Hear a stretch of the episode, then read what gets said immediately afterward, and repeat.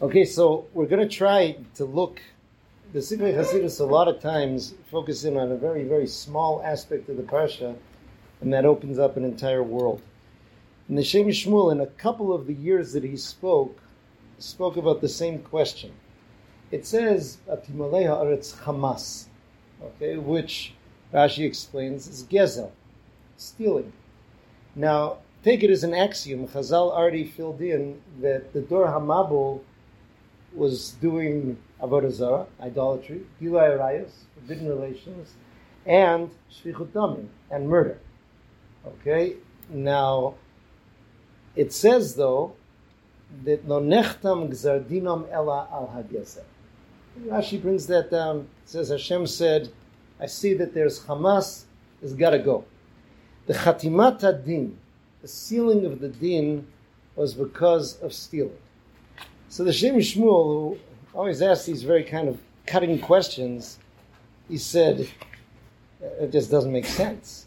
In other words, there are different gradations of wrong things that are done. Right? Uh, again, uh, the Rambam says any particular Avera mitzvah, only Hashem knows how it's counted, how difficult the Nisayan was for the person or how easy. Endless things go in there. But we can classify things according to, let's say, the punishments the three Averet of Avodah Zarah, Gilai Rayas, and Shvichus Domim are Yeharig Val Yavar. Those are the three that in the right circumstances a Jew has to give up their life for that. Gezel, stealing, is classified as a lav, a mitzvah lotas, a negative commandment. So, why would it be that that would be the thing? It would seem to almost fade in comparison if you want to try to take a little lesson from it and say, well, that shows you that interpersonal things are more important, mm-hmm. murders are really bad interpersonal behavior. You know, that's that's like that's there also, and yet that didn't seem to be that which would be chotem, which would seal the din. And what does that mean to seal the din? We tend to think that it's saying that kind of tipped the scales, but that's not what it says. Yeah. So we have to try to figure it out. The reason I like this piece is because it's an example of how the Sifrei Hasidus, drawing on the world of Sod, help us understand that every mitzvah in the Torah has much deeper levels than what seems, even if it seems to be a totally rational, understandable mitzvah. Gezel is totally understood to the extent that a person might think, why do we even need the Torah to tell us not to steal? Most governments, most societies came up with that idea themselves. It's, it's kind of a no-brainer. There are some Mepharshim who say that that is exactly why it was viewed so harshly here in the Parsha. But there's much more behind it. The Shem Shmuel brings the following. The Zohar Kodesh says that kol de rodaf boser de delay ma de isle isavit right? Whoever runs after things that are not his, what he has, he loses. Okay, so this is a fascinating thing. The Zohar is probably not just talking about if you're running after to steal someone else's watch, you're going to lose your watch. It's talking about something much more. He explains. As we walk around here, each person in this room so, what I can see of you, even what I can interact with you, is only one level of you. But each of us has a shurish, has a source above that is our highest form of existence, so to speak. And that extends all the way into the us, into this world that enters this body. That's why in these books, a lot of times they'll use the image of a foot going into a shoe for the neshama coming into this world. When you put on your shoe, you're not living in your shoe.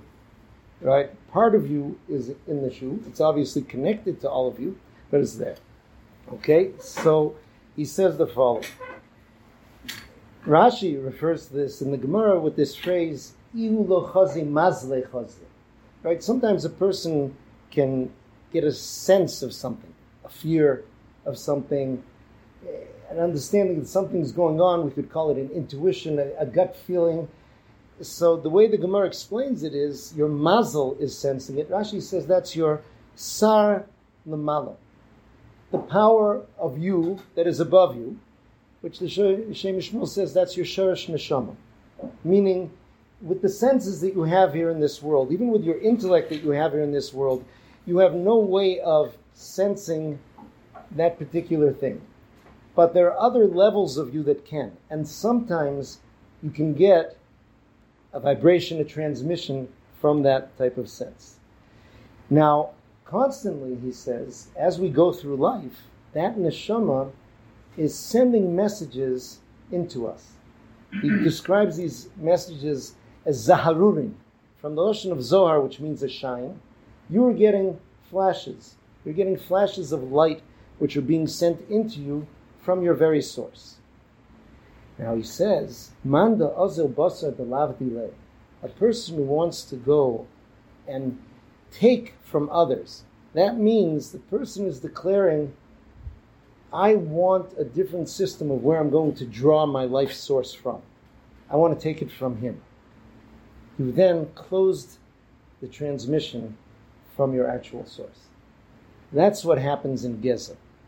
And Gezel says what's happening is that you are actually stealing yourself.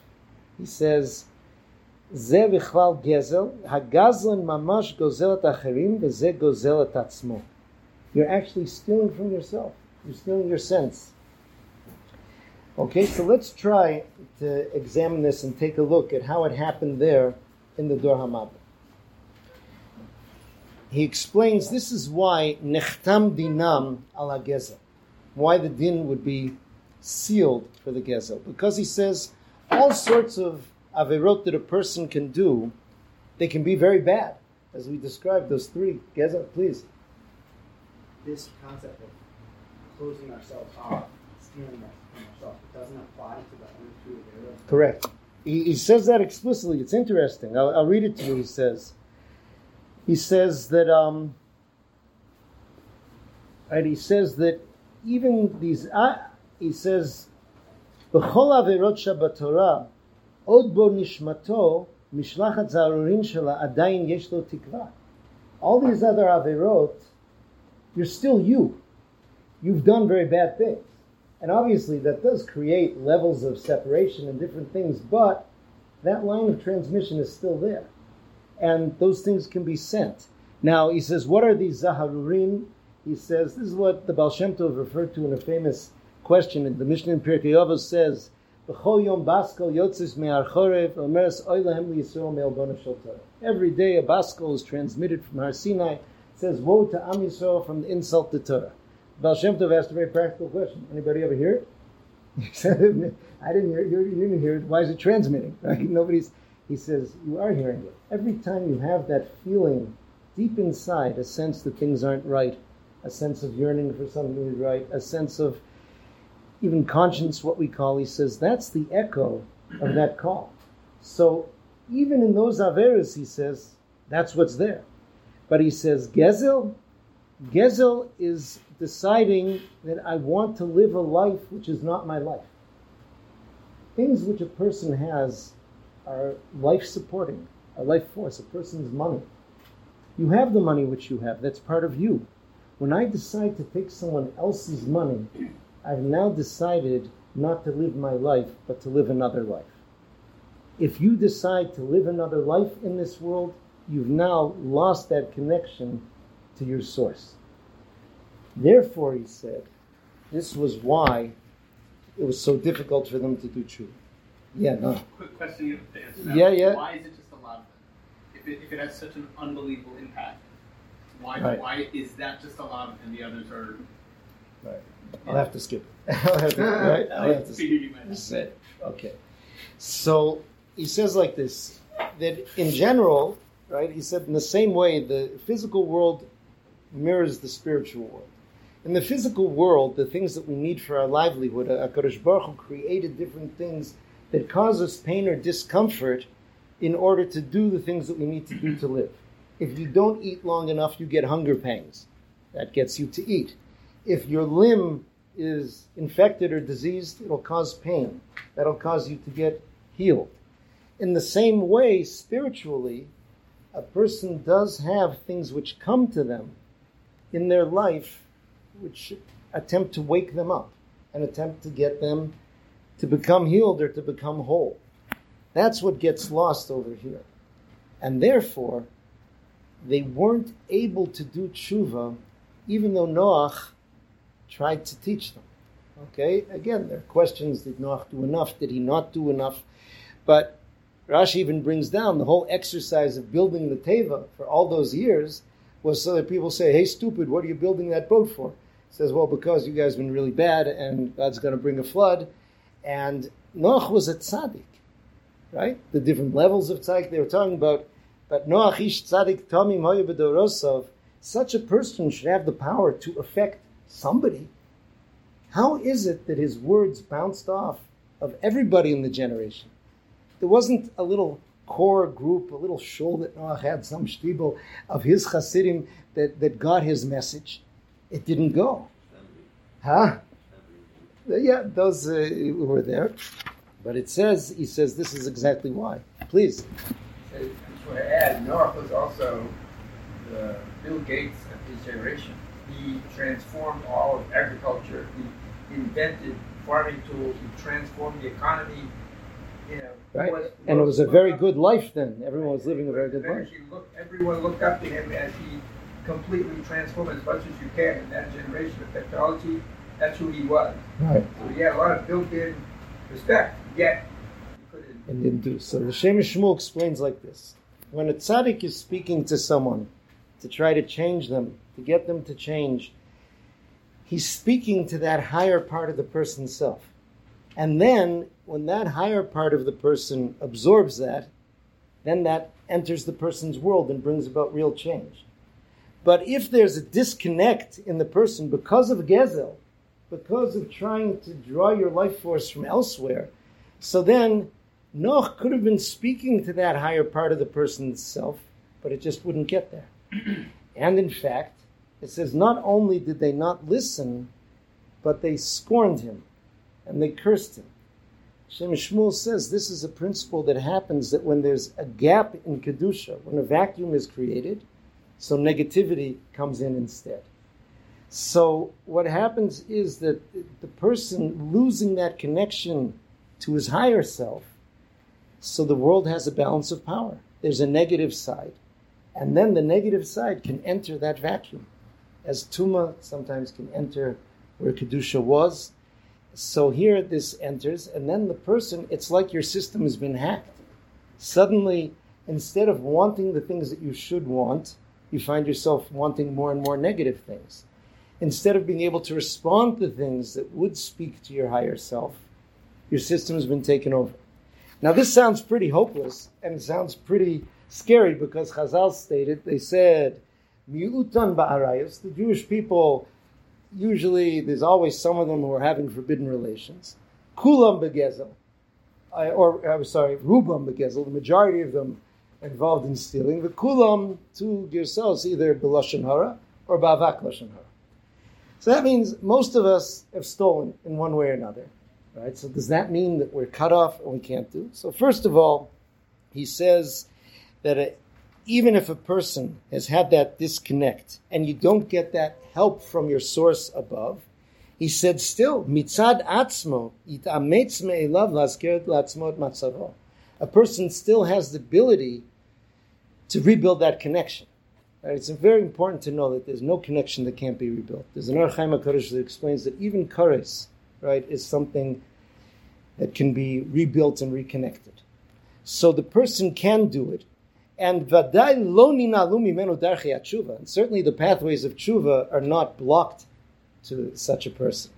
It's just a lot, a lot harder.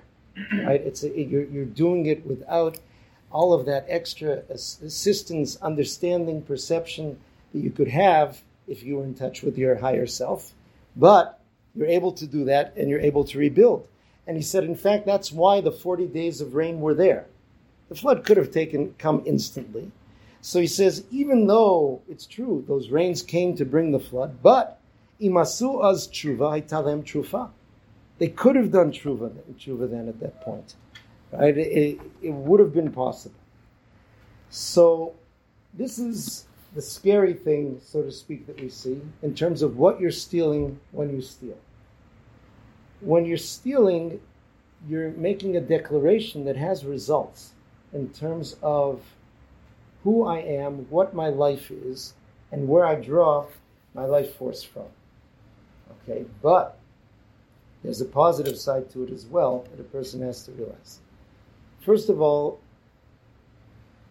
even though people occasionally do take things that aren't theirs, if a person is not what's described in the Zohar Kadosh, the rohit basar or the rodaf basar, the lav delay, that you're pursuing things that aren't yours. Note the Zohar doesn't use the language, you're taking things that aren't yours. You're running after things that aren't yours, meaning that that's your way of life. That's what you want. You want things that are outside of you. It could be, and here I'm extending it, that this is even what's meant by that pasuk soni matonas yichya, that a person who hates presents lives. Okay, now again, you have to realize in the practical, Rav Dessler explains this in his famous Kuntras HaChesed, a lot of times accepting presents is a form of giving, right? But to be a person that's always looking and wheedling and hoping to get gifts, even that makes the person looking to be getting things that aren't his. Right? That could be negative. They say a story about the Brisker Briskerov here in Yerushalayim that somebody came very late on Purim to bring him Shalach Manas, and the Brisker Briskerov went out to his mirpeset and he looked up at the sky, and then he took the Shalach Manas. So the person said, you know, why'd you do that? He says, matonas In general, I don't want to take gifts. I was changing. If it's still Purim, you take Shalach Manas. It wasn't Purim anymore, I don't want the gift. So it can be such a thing of this idea of appreciating that which you have. This is also the idea of Ezehu Asher Samech Bechelko. We tend to explain Ezu Asher Samech Bechelko because really what we mean when we say Asher, that's why Chazal asked it as a question, is that a person feels happy and satisfied. We imagine that somebody with millions of dollars feels like that. But it's telling you, no, that person who's happy with what he has does it. But here perhaps the explanation is even more. Ezu asher samech bechelko, a person who is happy with the things that are his, he is rich because he's then connected to his higher self, to the transmission of everything that he's supposed to be. He's receiving his life to live the life as he's supposed to live it. That's the full ashirut that a person is supposed to have. We can also understand with this why Chazal tell us that tzaddikim chaviv aleim mamonam. Yaakov Avinu in a few parshas going for those pachim ketanim, those little jars, those little items that he left. Why is it that the tzaddikim, those things that they have, mammon can mean both money and possessions, because those things that actually come to you in the natural and legitimate and legal way, those are part of your life. Those are part of how you are supposed to live your life. It's a beautiful story about two tzaddikim of Yerushalayim who lived around here, trying to remember the names. I can't remember right now, but they lived here in the Batiran, the Batibroidi type of area. So they were very elderly, and they had a discussion one morning that sounded uh, sounded very strange. One of them said to the other, "This morning I woke up and Hashem gave me a shlichus." I said, "Really? Hashem gave you a shlichus?" His friend said. "What was it?" He gave me a shlichus to find my shoes, and Baruch Hashem, within minutes I was successful. it sounds strange, but in reality, that's true. Meaning, part of your life, living the life that Hashem wants you to live, is to have the shoes that He gave you and to get them on your feet. That's that's part of it. That's part of your mammon. That's part of yourself. A person who is not looking outside of himself understands that those things that I have that are part of me, that are mine, those things are intimately connected to who I am and what I'm supposed to be doing. It enables you to value them, enables you to enjoy them, and you are careful with them. There's a story that I love that I saw that was told by the Panovich Rav. It was Shlomo Kahaneman.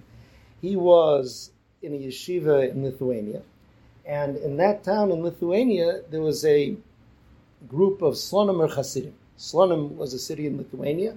Slonim was one of the Hasidic movements that spread in Lithuania. So there was a shul there, Slonim Hasidim. Suddenly they saw that signs went up and big things were happening. The Rebbe was going to come for Shabbos. So he said, we had never seen a Rebbe. So we all went to go see. We went to the Tish Friday night. And he said the Rebbe came in and the, the Tish, he started singing the Zmiris and he seemed to be in the higher worlds, and I was already starting to get thoughts. I'm ditching this Litvak thing, and I'm I'm going with them. And then he said at the end of one of the th- songs, the Rebbe called over his gabbai. He said, "There are a lot of people here who we don't know. Maybe take my fur coat and lock it up in the room." He said, "I felt such a crash, such a disappointment." He said, "Here I thought he was high and holy and there, eh, my, my fur coat. Maybe somebody will steal it or something." He said, "But that was when I was young and not so smart." Later, as I learned more, I realized that that's part of kedusha. That's part of avodas Hashem. To value those things that Hashem gave you and to take care of them and to treasure them, that is part of it. Doesn't mean you can't give it away to a poor person, as many tzaddikim did. If you need to, that can be part of the purpose of what you have. But that's the idea of seeing and understanding all those things. There's a story, there are a few stories uh, that have happened nowadays even. And it's strange that it's a particular genre of story of people who, after they died, came back, let's say, to a family member and asked them to pay off a certain debt. Or I, have heard, I've read a variety of stories, really all within recent years. There was one where the, the, I know people who know the person, the name was given. There was a certain rabbi who passed away, and he came to one of his children in a dream, and he said, Could you please settle up financially with Mr. So and so, who lives in Ramot, in Yerushalayim. So they went running to him. What had happened? There had been a car accident. They had some kind of, you know, bumper thumper there in the street, and there was a bit of an argument as to who was responsible. And this fellow who lived in Ramot felt that this rabbi was responsible for the damage. They argued he didn't have koch to go to the Torah. He didn't want to. He dropped it, but he still felt that he was wronged. So they came and uh, and they, they, asked if they could please pay for the damage to the car. Um, with that, a story of a man uh, who um, who passed away, and he came to one of his children again in a dream, and he said there was a sefer. This happened in Lakewood, New Jersey. He said there was a sefer that I had taken from the shelves in the yeshiva, and I put it down in the coat room, and I never put it back on the shelves. It's under a pile Uh, like towels in the corner. Could you please put it back? A story about a young man who had gone with some friends to a mikveh, and he didn't have the 10 shekel or whatever to put in the mikveh. So he asked his friends to please put it in, and he would pay them back. And again, he came back. Now, again, if we say Rubam Begezel, that most Jews have stolen things at some point, why is it everybody's not, you know, like getting dreams every night from somebody? yeah, excuse me, like, you know, I got like $150 here and, you know, that vase that I have, you should really go back to this one. Why aren't the, all those happening all the time? So the answer that I saw, I think it was Ramil Birin said it, he said that these were people who lived their life in the opposite way of what the Zohar is describing. The Zohar describes that a person who's Rodif Basar Delav a person who runs after things that aren't his, he disconnects from himself. A person who really tries in life not to take from other people things that he shouldn't, who tries to be honest, who tries to be straight, it's hard to do so, but a person who really tried in life, sometimes they have that extra schus to be able to tie up those loose ends that are there. So that shows that the very desire to do so. In other words, I don't want to depress people here with thinking, you know, oh my gosh, we're all a bunch of robbers, we've all lost our connection to our higher selves, etc. Right? The idea is that if a person is not a radif, not one who's dreaming about making that easy kill, getting the money out of other pockets, other people's pockets into theirs, doesn't matter how, doesn't matter which way. But a person who wants those things that are theirs, who wants to not harm people, take from people, other things. Such a person, right, has a connection to themselves, a connection to their life, and um, the very idea of wanting. There's a beautiful story. People wonder sometimes how Hasidim got the name Hasidim. Sounds pretty arrogant to call your movement the Hasidim, right? The Hasidim, when you look in the books that were there before, right, the, uh, the Hasidic movement, Mesilas Yesharim starts off, Yisod HaChasidus, Right? Chassidus meaning that's this huge level of avoda that you're trying to get to. right? And here, just because some guy, you know, dresses a certain way and eats herring uh, Shabbos morning, suddenly he's a chassid, right? Why, why, why does that do it? So I saw, I heard this actually from a descendant of Reb Ben Zion Halberstam of Bobov. So he was in a train station once with some of his young Hasidim, and uh, there was a man who was not a great fan of Hasidim, came over to him. He said, Rebbe, these are your Hasidim? Yes. He says, you call those Hasidim? Teenage boys. He says, those are Hasidim? He said, why are you here in the train station? He said, to take a train. He said, which train? He said, the Krakow train. Yiddish, the Krukovo Bahn, they called it. The Krakow train He said, Why do you call it the Krakow train? We're not in Krakow. He says, Because it goes to Krakow. So that's why we call these Hasidim. It's where they're trying to get to, it's where they're heading. So the Zohar gave terms of how you are rodef, what you are rodef in life. Are you running after things that aren't yours? Are you running after being the most that you can be being happy with what you have, utilizing the things you have as you can, thinking of others. If a person's on that track, so we're all human, we make mistakes, but I think we're not in that category which is over there. And a person that's connected to that, that's connected to themselves, has a tremendous power. The more we can clear the pipes in our connection to who we are, that gives us a power of bracha, a power beyond just ourselves. If the frightening picture of Dor Hamabul was that they became people who are simply, what's here is all there is. That's what you have to work with. As opposed to that huge self that we can be connected to. So this, I'll finish with a story that I saw. It was a strange story. I don't remember the exact details, but I think this Shem Shmuel helped me have an understanding of it. There was a man who was a simple Hasidic Jew, and suddenly people started going to him for brachas. It was one of these word of mouth things that people are going, you know, to get brachas from this man. And the word on the street was this guy's brachas are grade A brachas, right? This is, this is the place to go.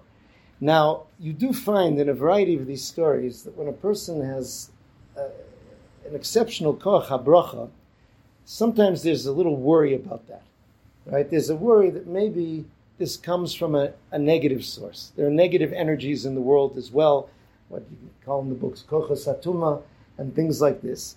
So some people of authority heard about this and they sent someone to try and follow around this guy, figure out who he is. Is he a hidden tzaddik? Right? Did they catch him, you know, at some point in the middle of the night learning the holy things? They followed him around. Normal guy. He worked, I think it was for Israel Aircraft Industry, as like a, you know, factory line worker, putting together airplane parts or something. He would go to shul. He learned a little. He wasn't particularly knowledgeable. He davened like everybody else. What they noticed was one thing. They discovered that on Thursday, when he would finish his day of work, he would walk out. They had the old kind of time clock. He would put a card in. He would clock in, and he would go back and work another hour and they spoke to like the guard. The, why does he do that? He says, ah, he's always worried that he like stole company time, so he does another hour not on the clock to fill those things in. So the Rav who heard about that said, that must be the Koach HaBracha. With this, maybe we can understand. We are all tremendously powerful. This Sar Shel Mala that we all have, this higher neshama that we all have, is incredibly powerful. If we were able to harness, so to speak, to transmit the power from that aspect of ourselves, without the pipelines being closed or polluted or all these things, we would probably all have koach bracha. Right? That's that's probably all where it comes from. So this is a tremendous motivation, I think, to try to, to live that kind of life. And it's not an all or nothing. In Judaism, every tiny little bit, every tiny gradient of progress which we make opens the pipes more, opens the bracha more, connects us more in order to be able to do these things. But I think this is also a very good example of trying to just have the sense that when the Torah tells you something like don't steal, you say, okay, that's a no-brainer, don't steal. Those who are able to delve into the Torah like the Shem Shmuel was and see really what those things are doing, suddenly we're able to see and sense, and now we see why Nechtam Zardinam al Hagezel. The other Averas, as, as bad as they were, connections were still there. This was where they lost that connection to the extent that even Noach the tzaddik and the tzaddik's tafkid is to connect the person down here with their higher self. Right? Again, I guess we'll finish with another famous story. I keep finishing with stories, but this one, maybe we'll really. Um, right? People who've been to Eastern Europe on these trips know that there's this famous shul in Krakow called Isaac Shul. So the story behind Isaac Shul is that there was a Jew called Isaac in Krakow, and he had a dream, and in his dream he saw very vividly a bridge in Vienna, and a voice told him under the third pillar, right, just by the third pillar of that bridge, there's buried treasure. So for Isaac to figure out how to get to Vienna was a major undertaking, and he saved up the money and he found out how to get there. And he goes at night, you know, to try quietly to dig up his treasure. And lo and behold, the Viennese policeman comes and shines his lantern on him. Says, "Jew, what are you doing?" He didn't really have a good answer aside from the truth. He says, "My name's Isaac. I come from Krakow. I had a dream. I saw this bridge. I saw that there was buried treasure right under here." Policeman said, That's really weird, because last night I had a dream and I saw a house in Krakow, and a voice said, This is a house of a Jew named Isaac in Krakow. Under his stove, there's treasure. So Isaac went back to Krakow, dug under his stove, and he found the treasure. With that money, he built this shul, which is one of the few shuls that is still standing there today. It's still the only shul with a minyan. Really? Wow. So, so Reb Bunim Peshischa said, I'll tell you what that story means. That story is the story of why a chassid goes to a rebbe. Meaning, people think if I go to the right tzaddik, if I go to the right rebbe, he gives me like a radioactive piece of herring and I get spiritual superpowers, you know, or he's, he's just gonna he's gonna say sukkim at me, or he'll do something that'll transform me. You're going to have him reveal to you the treasure that you have under your stove. To be able to connect to yourself, to discover yourself, to be able to unleash the powers that you have in yourself by living in the way that you're supposed to, that's in sync with who you're really supposed to be. That's the tafkid of the tzaddik to try to do that and to connect us up in that way. So, like I say, it's a lifetime of work, and uh, it's Chazal were honest in saying that they knew. Number one, they say that Gezel is something that people want very much. It's uh, nafsho shel adam the Chazal said. It's a very powerful desire in different ways. And they say that most of us have an aspect, but at least if we turn the rudder of the ship, that that's not what we're aspiring to, but that's what we're running from.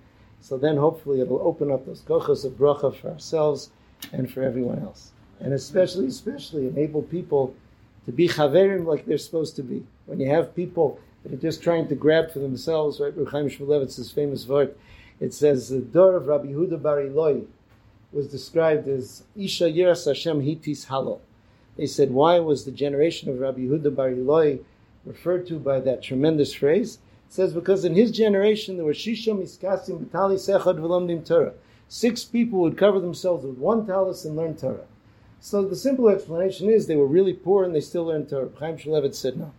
He said, if you've ever tried like to share a blanket with somebody, the only way it can work is if each person is trying to make sure the other person is covered. If you're trying to make sure the other person is covered, then six people can be miskasa So that's the idea of chaverim. That's the roots of this shul and this kehila, and hopefully getting together to learn. And uh, we should be zochet to a good chodesh, chodesh tov.